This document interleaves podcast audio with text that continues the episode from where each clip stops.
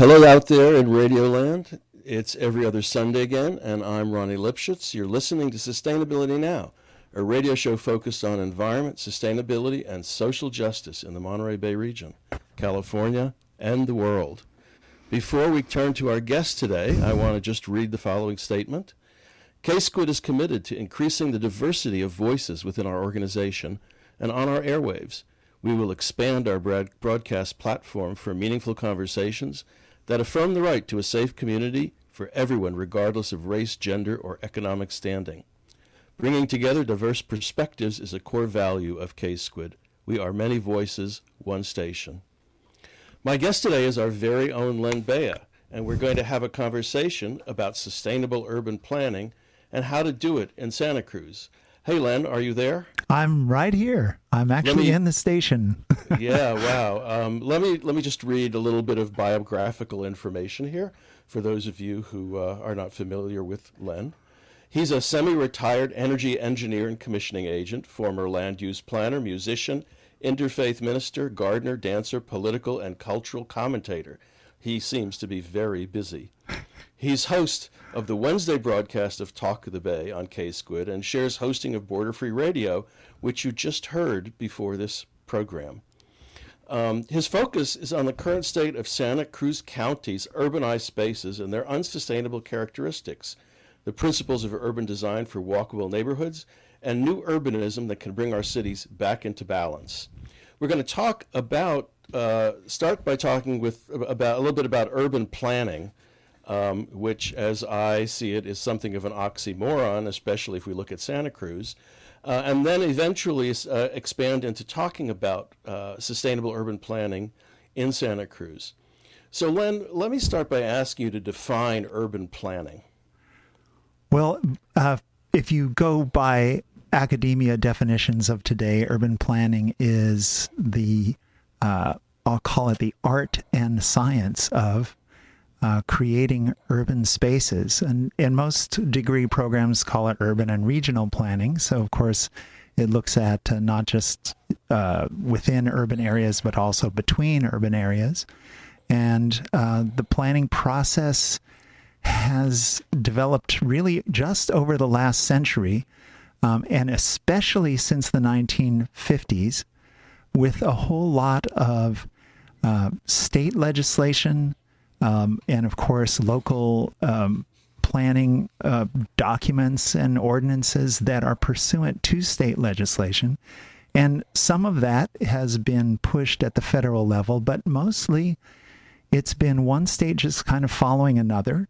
And it follows a long trend of that, uh, what I would call specialization, um, where, you know, the first building codes we had in anywhere, um, including in the United States, were there for safety. In the United States, they were initiated after huge urban fires where one house would catch on fire, and then after many blocks worth of buildings burnt down, they thought, gee, maybe we ought to make sure that there are certain standards these are built to so that if one thing catches on fire, it doesn't burn up everything else. So that was the beginning of building codes. Um, and the beginning of uh, laying out cities, however, is very old. And it really kind of parallels um, what you could call centralization of state power, um, and even more so, the growth of empires. So, you know, the earliest uh, sort of planned cities where rather than it just being vernacular architecture and people just laying out their where they put buildings and where they put their public works, which could have been irrigation channels, drainage ditches, uh, wells, all of those things that serve a community. Uh, those things were just done by ordinary people at one time, right? And in some parts of the world still are. Uh, but in these kind of imperial contexts, uh, they were laid out as grids often, and often with you know very fancy channels for carrying waste away and runoff away and bringing water supply in.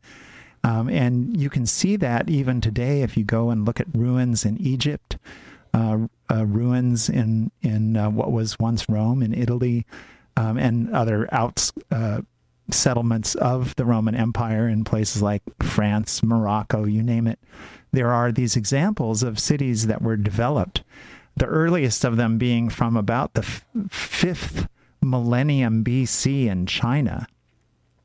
And um, those familiar with, for example, a lot of people have, heard of feng shui, which has its roots in um, kind of Chinese cosmology and what's called geomancy, which was kind of an acupuncture of the earth, looking at the energy channels in the earth, and um, you know linked in with their s- systems of astrology and numerology as well.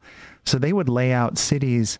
Um, it was supposed to be a synthesis, um, you know, kind of a parallel of the cosmos that would place man, nature, heaven, and of course the state, which which with its authority created this new city in harmony. Um, so those, you know, it goes way back. But, you know, when you think of how cities developed in the United States, the early cities and towns, of course, kind of took form. You know, the United States is was really created by early mercantilist economy, which became the modern capitalist economy. And so a lot of it is very influenced by what was needed for commerce. And that trend continues if you you know even look at say an old midwestern town where you have a sort of classic main street um, there's a certain functionality to it that works because it's human scale because those older towns predate the automobile and in many cases predate railroads um, and you know they're they have a form that's at human scale even though they're designed primarily to serve the needs of commerce um, and we can get into that some more, but that history just, you know, has kept on and on. And, you know, one example that's kind of interesting um, for anyone who's ever been to Lisbon in Portugal is Lisbon was, or, you know, Portugal was one of the richest kingdoms in the world, probably the richest in the 1700s.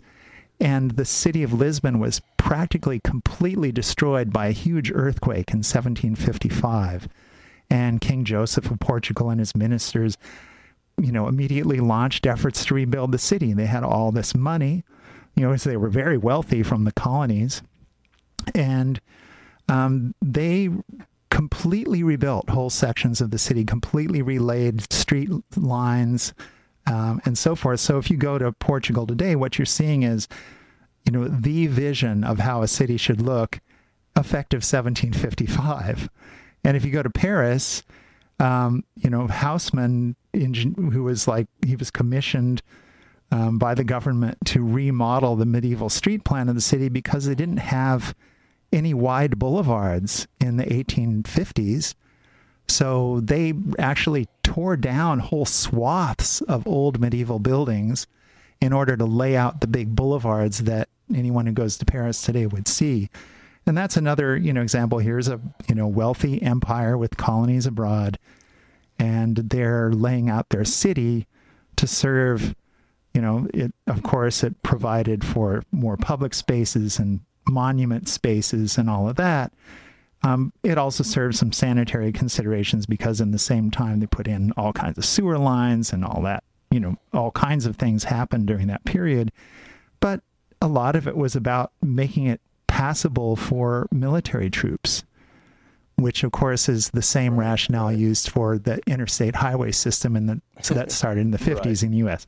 So, right. you know, these yeah. these kinds of big schemes of top-down planning is the model for what is now modern, mostly locally controlled and, and ostensibly democratic planning.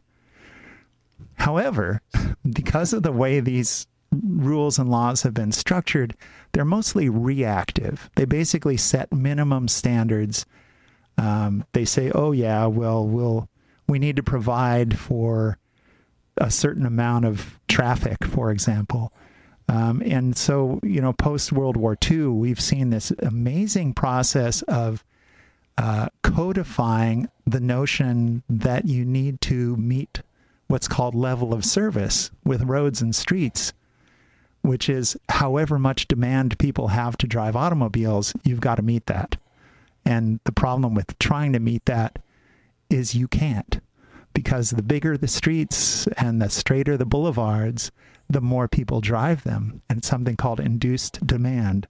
And it's finally been recognized by virtually everybody in the profession. But it hasn't hasn't come around actually changing the way the rules are drawn until very recently in the state of California as of last month. I'm talking 2020 transportation planning is no longer looking at level of service, it's looking at vehicle miles traveled.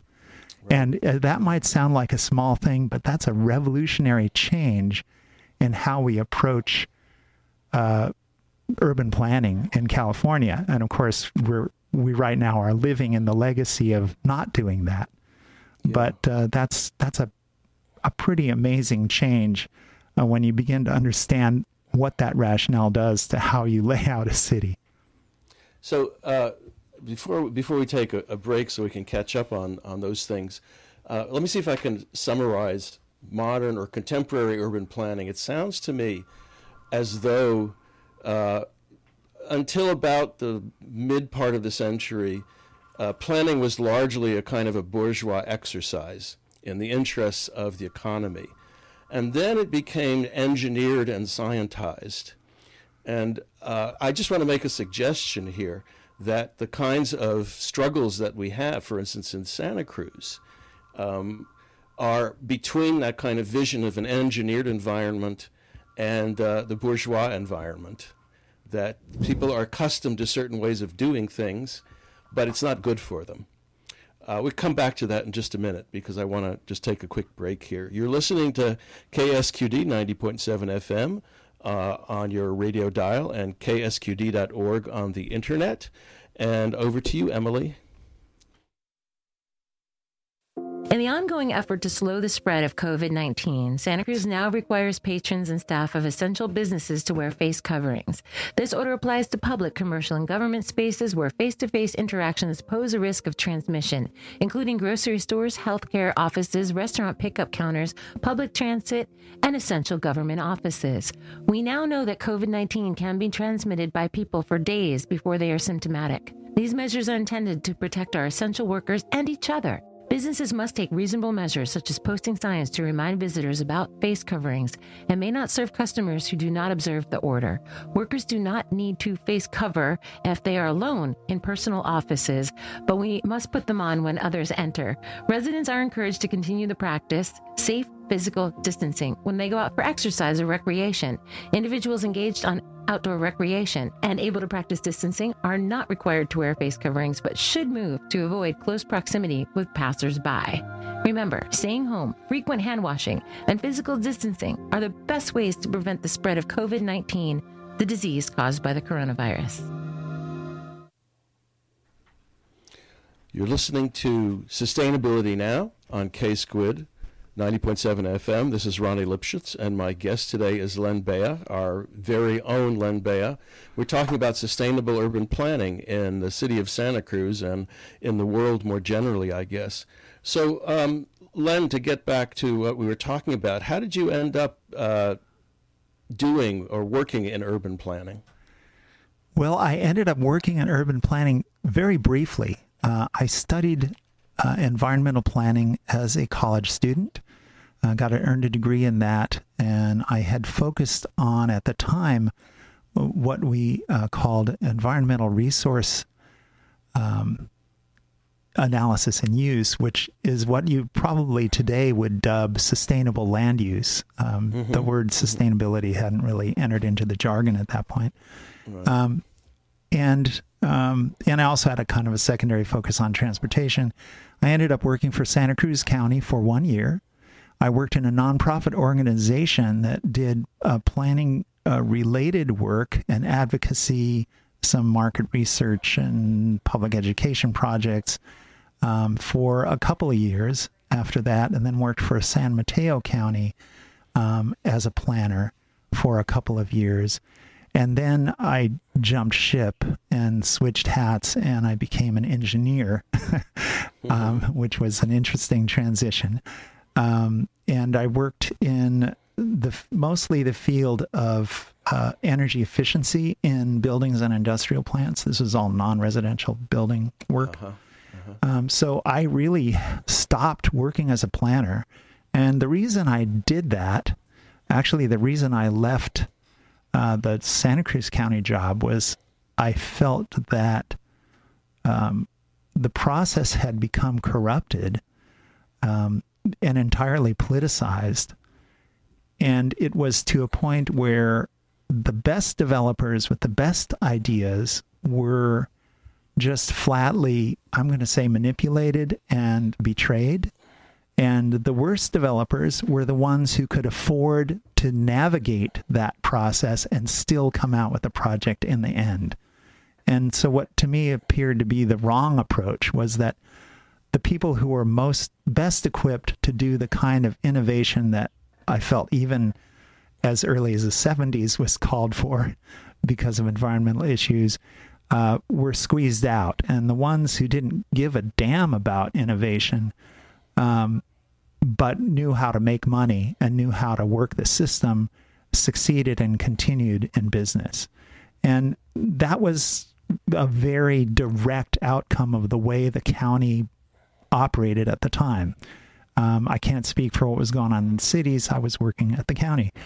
Um, I worked for the nonprofit for a while, and we uh, we had some success in advocating for um, a few, you know, what I'll say changes on the edges. Um, uh, for a while, for example, the the county was very actively encouraging uh, passive solar design and subdivision design. Uh, they were uh, they were looking at um, you know facilitating the transition of of local industry to, to more energy efficient approach. Um, you know, it was there's a there's a long period of development from the 70s till now, but but those were some of the things that happened. Um, and then in the case of San Mateo County, um, I just again became very frustrated in the reactivity of it. Instead of being proactive, the way the rules are written is planning is okay. Set the set the minimum standard. And when you say minimum standard, you'd think, well, don't people want to exceed the minimum? That's just the minimum. Well, no, they don't. um, you set that standard, and that becomes the way it way it's drawn and we're we were still working with, um, you know, zoning, um, you know, good old fashioned zoning rules, which are gradually being changed in many communities in the country and in the world. But um, you know, we that just kind of demarcates sections of cities for different functions. You know, this is something that originated in Prussia, you know, and spread to Britain and then the U.S. and Scandinavia. I mean, um, you know, zoning might make sense if you give if you just assume all industry shall be dirty and we don't want it anywhere near where people live and um, and then all housing shall be isolated from all other uses well that's that's not the way cities developed until just halfway through this century the last century rather through the 1900s so um, yeah, so I, I just found that I'd rather do something where I had tangible results, and engineering brought me that opportunity, and so that's where I went. That's right. So, but but you've maintained an interest in, in urban planning and sustainable urban planning, and why, why is that? Um, that's a, I, you know, I don't know if I have a good answer to that question, but I, oh, well. but I well, have partly are, because I've main I've continued to be do advocacy work in that field from time to mm-hmm. time and um, you know, and I've had a, you know, for example, I, you know, I attended a conference in in Cuba once where I had an opportunity to talk with planners and you know city city officials. Um, you know, and it, it came in handy. And I was, you know, it was interesting because it's a, such a different context for how city planning is done. uh, than we have here. Um, and I've also followed, um, you know, I, I was uh, certified as um, an accredited, what they call an accredited professional for leadership in energy and environmental design, or LEED.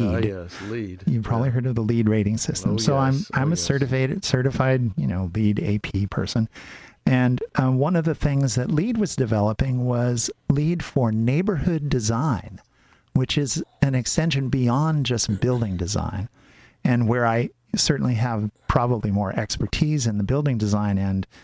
Uh, on the neighborhood design, it really gets to the heart of what doesn't work in most modern city spaces, particularly, um, you know, anything that's been built since World War II. Well, I, I always told my students um, when I retired last week, but when I was teaching, I would talk to them about the materiality of the landscape and the fact that things that were put down 100 years ago still are there today.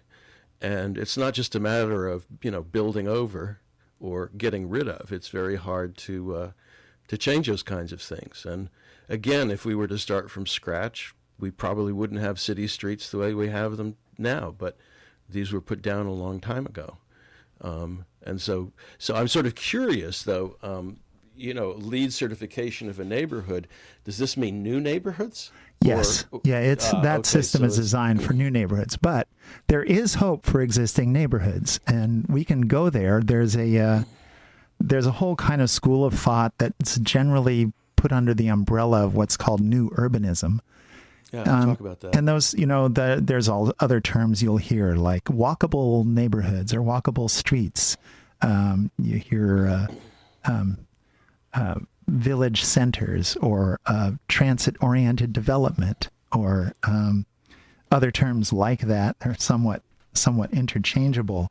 Um, but uh, new urbanism kind of captures the the overall idea.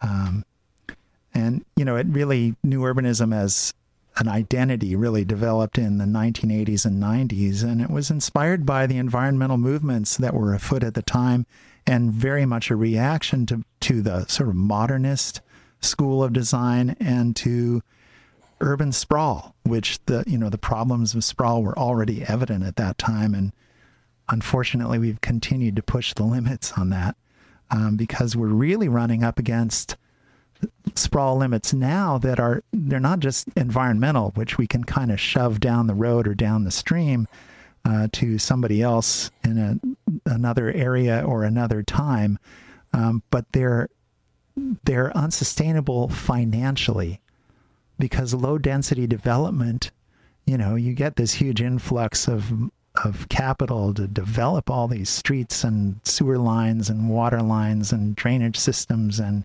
lay out all these, you know, low density single family suburbs. Um, but maintaining it is extremely expensive. And there is not a community anywhere in the United States that is currently caught up on the maintenance costs of maintaining the infrastructure they already have, let alone to maintain anything new they might be building. It's a it's an interesting point. Well, let's let's take a, a break here um, briefly. You're listening to KSQD 90.7 FM in Santa Cruz and the Monterey Bay region, and KSQD.org on the internet. Over to you, Emily. Hi, I'm Amy Goodman, host of Democracy Now! Tune in to our award-winning morning news program right here during prime time, 8 o'clock weekday mornings, right here on K-Squid on KSQD. Our independent news program offers diverse perspectives, unique opinions unheard in the mainstream media, live as the news unfolds. Tune in for Democracy Now!, the War and Peace Report, weekday mornings at 8, right here on KSQD Community Radio, 90.7 FM. So this is Ronnie Lipschutz. You're listening to Sustainability Now on K Squid 90.7 FM, and my guest today is Len Bea, and we're talking about sustainable urban development. We've been sort of talking about generalities up to now. I want to ask one more general question, and then we can go to Santa Cruz. Um, And it's an experience that I had some years ago when I was riding on a bus, I think it was, or taxi from Dulles Airport to Arlington, Virginia in the dead of winter and looking around and thinking, how can any city ever be made sustainable? Uh, especially since we can't start from scratch. Uh, and, you know, and changes have to be laid over what is already there. How do you think about that? Well, um, the people who are behind the new urbanist mu- movement, I mean, the people who are actually actively doing the planning and design, have done some amazing work and have actually been able to uh, create some new spaces that are, you know, stunning transformations. So mm-hmm. I'm going to pose something simply because it's easier, I think, for most people to visualize.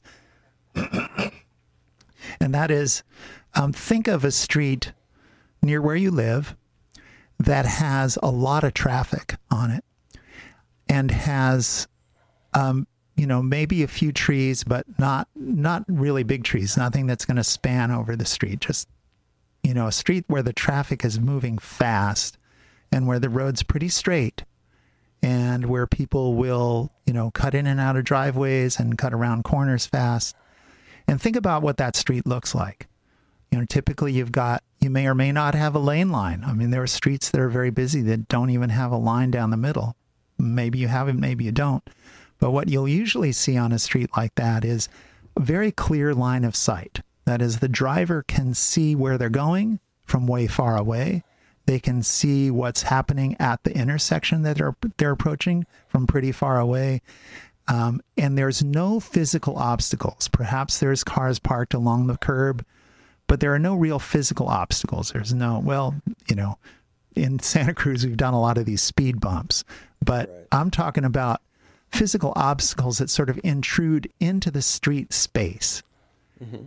And those streets where the traffic goes fast, they don't have anything to really. It's safe to drive fast from the driver's point of view. May not be safe for pedestrians or bicyclists. It may not be pleasant for people who live on the street, but that street is really safe for drivers to drive fast on because they can see what's coming and there's plenty of room to maneuver and do what they need to do to keep going fast. And then think about a street where people never seem to drive fast. that street might even be just as wide as the other street in most of its profile, but it probably has several other things going on it probably has things that intrude into the street space. Maybe they're curb extensions, you know, where you've got a, a little like a planter box sticking out. Uh, maybe it's got trees that span over the street and kind of block some of the peripheral view. Maybe it doesn't have good visibility at the corner. And maybe it's, you know, it might be a narrower street, it might not. It might just have a few features that make it appear narrower those streets are, you know, those kinds of things that make that street look less safe to go fast on and cause people to slow down. You can do that on any street. You can build curb extensions. You can add planters that intrude into the street. You can even make lanes narrower. And there's something that's known as complete streets. It's a movement, if you will. Um, and there are a whole lot of cities who've adopted complete street standards. I'm going to pick Chicago, not necessarily because it's comparable to Santa Cruz, but because they've done a very complete job of creating complete street standards. And what they mean by complete is a street's not complete in a city unless it's equally usable by pedestrians, bicyclists, businesses that want to have open space onto the street, um, and automobiles and transit. So, you know, if we don't have complete streets that are not really equally usable, we can make them so. And in many cases, relatively easily. Um, San Jose has done a wonderful job of creating protected bike lanes, and they're doing it really cheaply with like plastic bollards and paint. Um, and we've seen similar stuff in like countless cities. I mean, we don't have time to go into all these examples, but the just modifying the streets alone can make that area much more walkable because it's suddenly safer for pedestrians and more pleasant.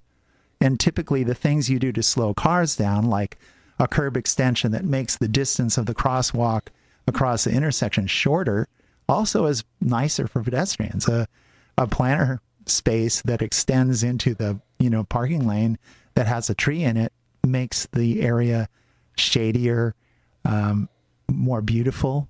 Uh, all these things that some of which we're now able to quantify, but some are still unquantified benefits, but we know they're there. Um, so that's the street angle. The other side of this is is what's going on on the street, and um, that's something where you can start to make incremental change um, depending on what vacant space you have or space that's ready to be, you know, replaced with something new. Um, so that's just one visualization. I, you know, hopefully makes sense to people uh, without all the slides and graphics. But, um, but there's a whole there's a whole school of thought now called sprawl repair, and there's actually a book you can get online called the Sprawl Repair Manual. If you want the electronic version, it's free.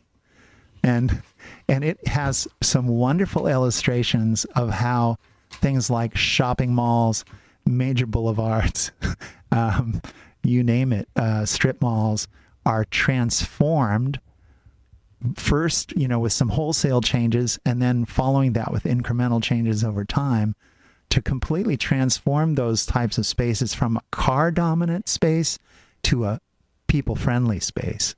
You know, basically making it human scale, which is what everybody loves when they're touristing in, you know, whether it's you know Charleston, South Carolina, Old Town, or it's you know all these beautiful cities in in Europe or you know North Africa or wherever you go. What makes those places so charming is they're at human scale, and they have really interesting things happening on the street. They have variety, um, and that can happen in our cities, but we have to make a concerted effort to make it happen.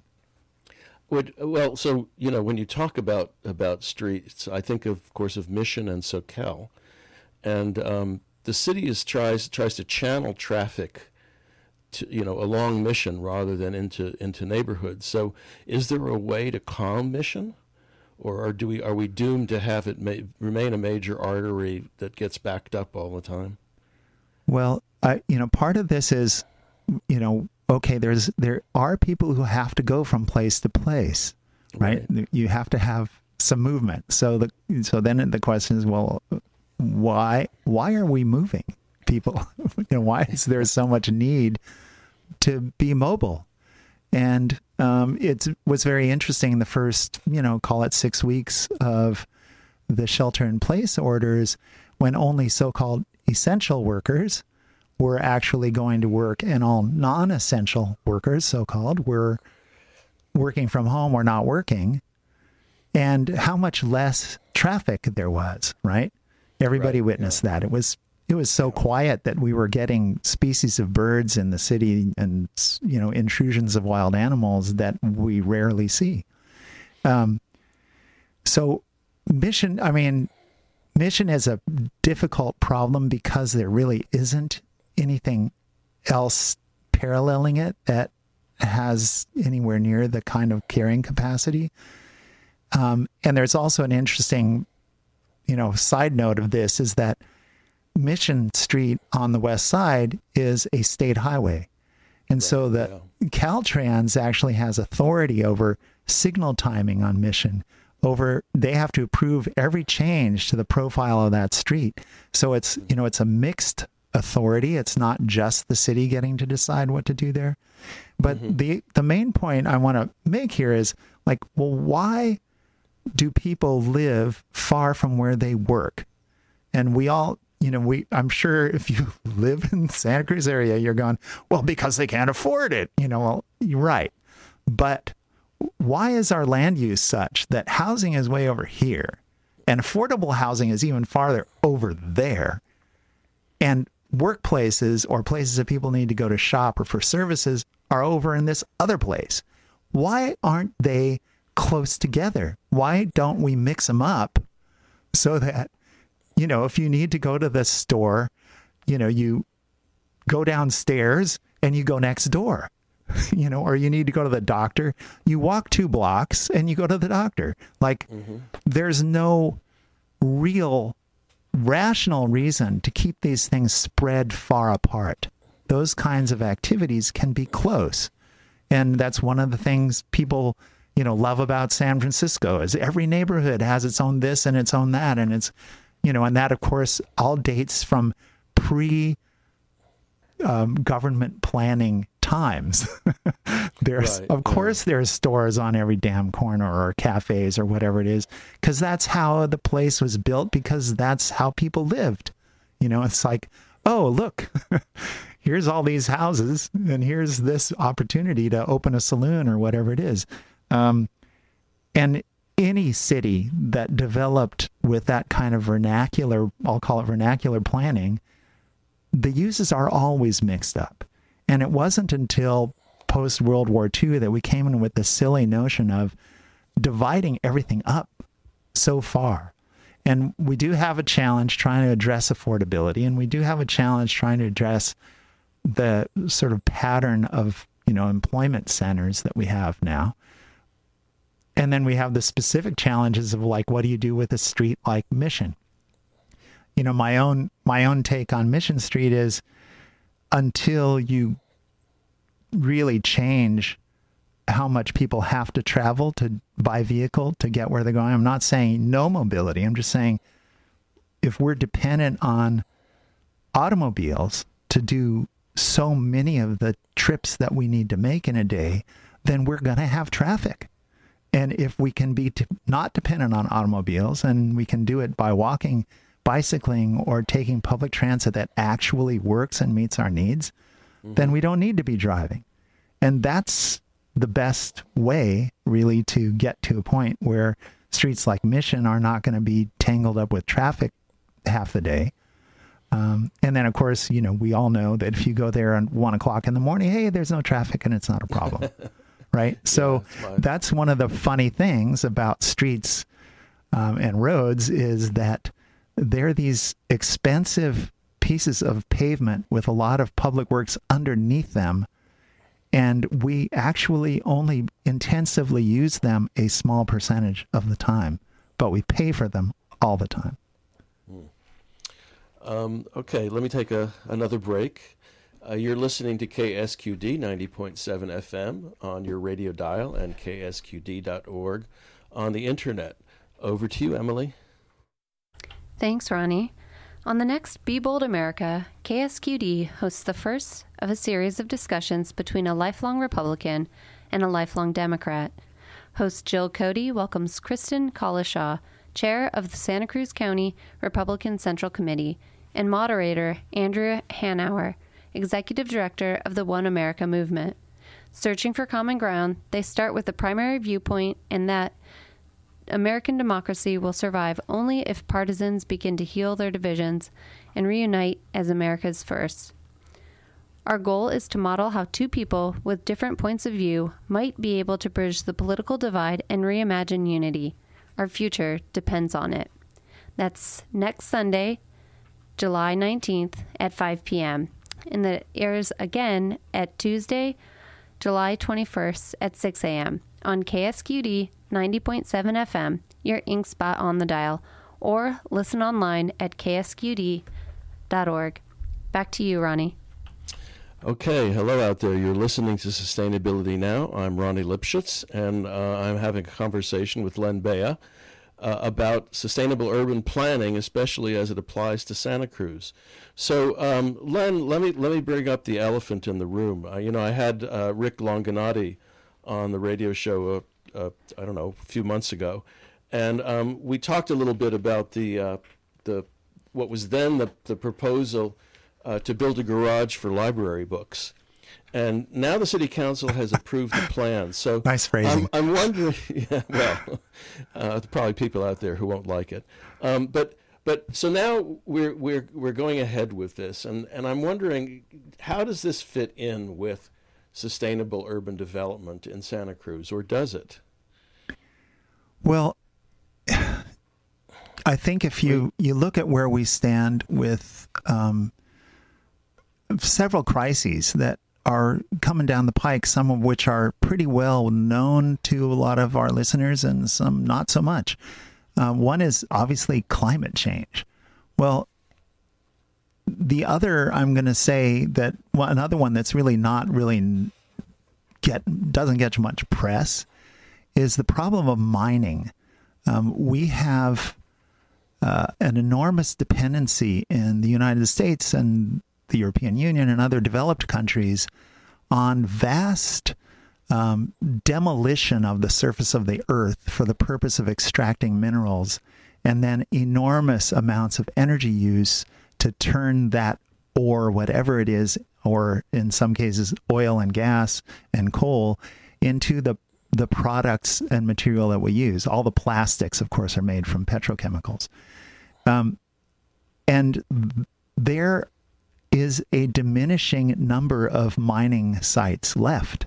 We really can't continue to rip the earth apart for minerals. We're going to have to, A, learn how to reuse what we've already extracted and, you know, remanufacture it. And B, we're going to have to use less. And so when people say, oh, we're going to solve all our problems with autonomous electric vehicles, all I can say is, where are you going to get all the material to replace all the vehicles in the world with nice little autonomous electric vehicles? It ain't going to happen. We don't have the mining resources to do that. We are almost tapped out. And we're also causing enormous environmental damage in the poorer nations of the world with the continuing mining operations that we have. And the same goes for fracking and oil extraction and gas extraction. It's destroying landscapes at a time when we can't afford to destroy landscapes because we need every inch of fertile ground we can to sequester carbon if we're ever going to deal with stopping climate change um, which of course isn't happening because we're still pumping vast amounts of CO2 and other greenhouse gases into the into the atmosphere on the order of billions of tons an hour. Try to put your mind around billions of tons an hour of anything.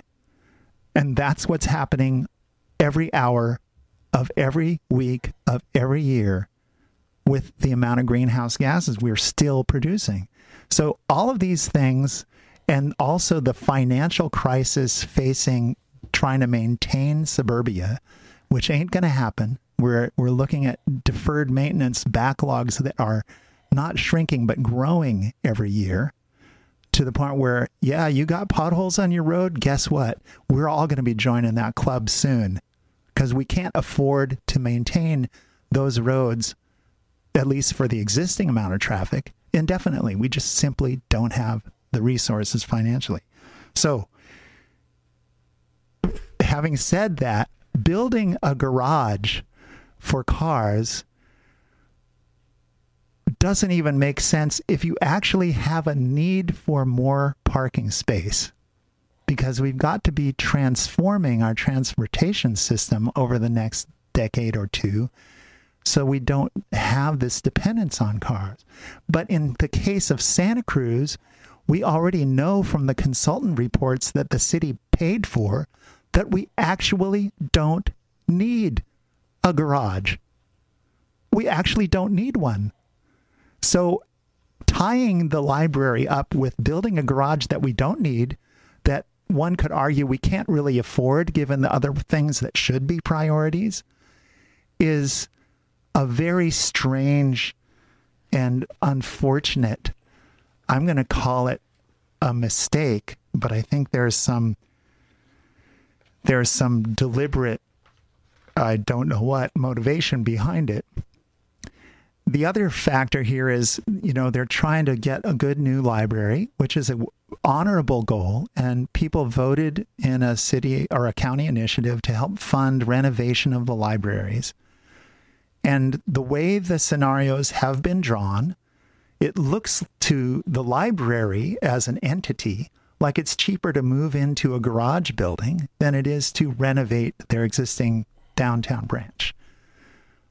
But the money that's paying for the garage is offsetting some of the construction costs for a library. All the foundation work, all the utilities work that comes into the building is included in the garage costs. The library doesn't have to pay for any of that. Well, why not take a small, tiny bit of the unnecessary expense of garage and contribute it from the city budget to helping the library have an adequate budget to renovate where they are now? It would be much cheaper than building a garage by tens of millions of dollars. And it would allow the library to stay where it is. And not only that, it would make it possible to take that area that they're you know looking at as the site of the garage, which is now the site of uh, the farmers market every week and the antiques fair and uh, and the you know all these other different kinds of events that happen there over the course of the of a year and really turn that into a really attractive and useful public space um, that is only secondarily for parking, but primarily as like a downtown commons, um, which it's already serving to some extent in that role, but it doesn't look like it's designed for that.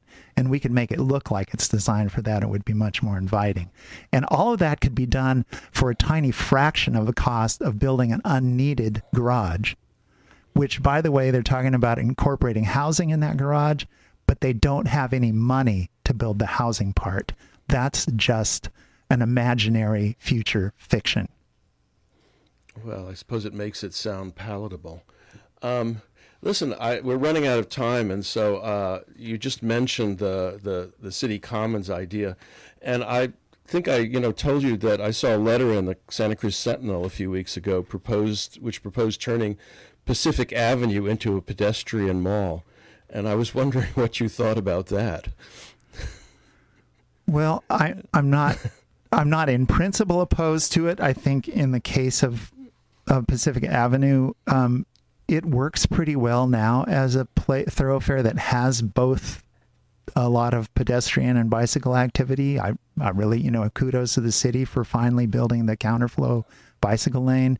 Um, you know, it's narrow enough, it's windy enough. People drive slowly 99% of the time. Um, you know, and it's it's a nice pedestrian friendly space. It doesn't have to be a pedestrian mall to be good. Um, so, it, you know, do we need to deal with that? I don't know. It seems like kind of a secondary question.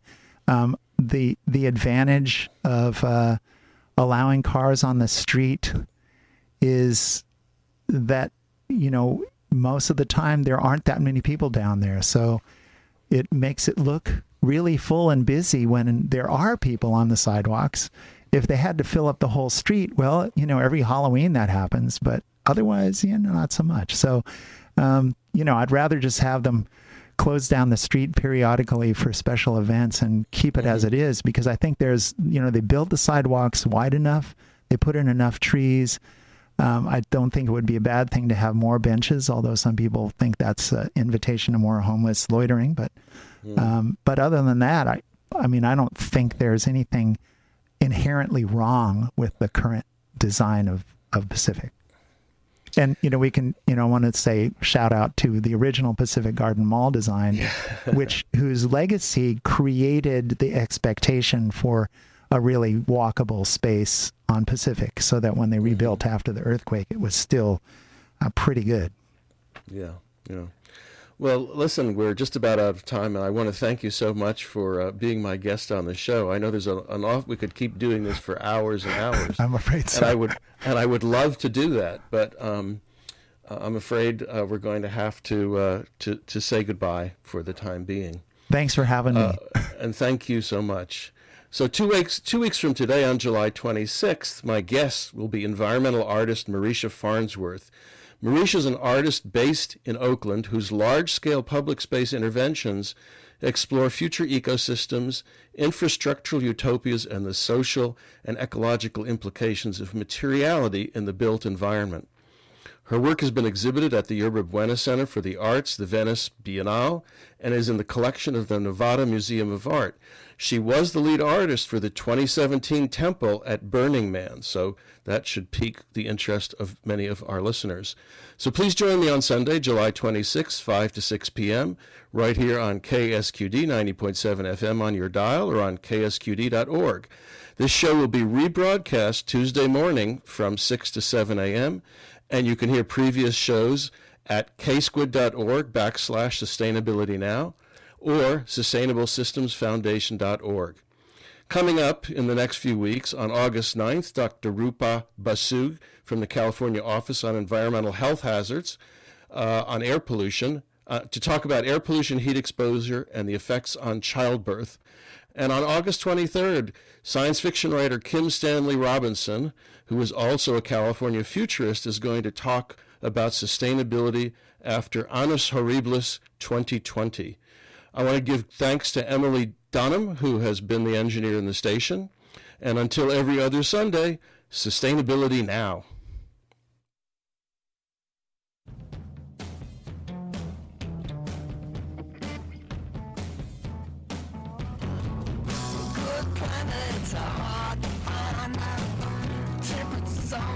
Tropic climes and on through currents and thriving seas.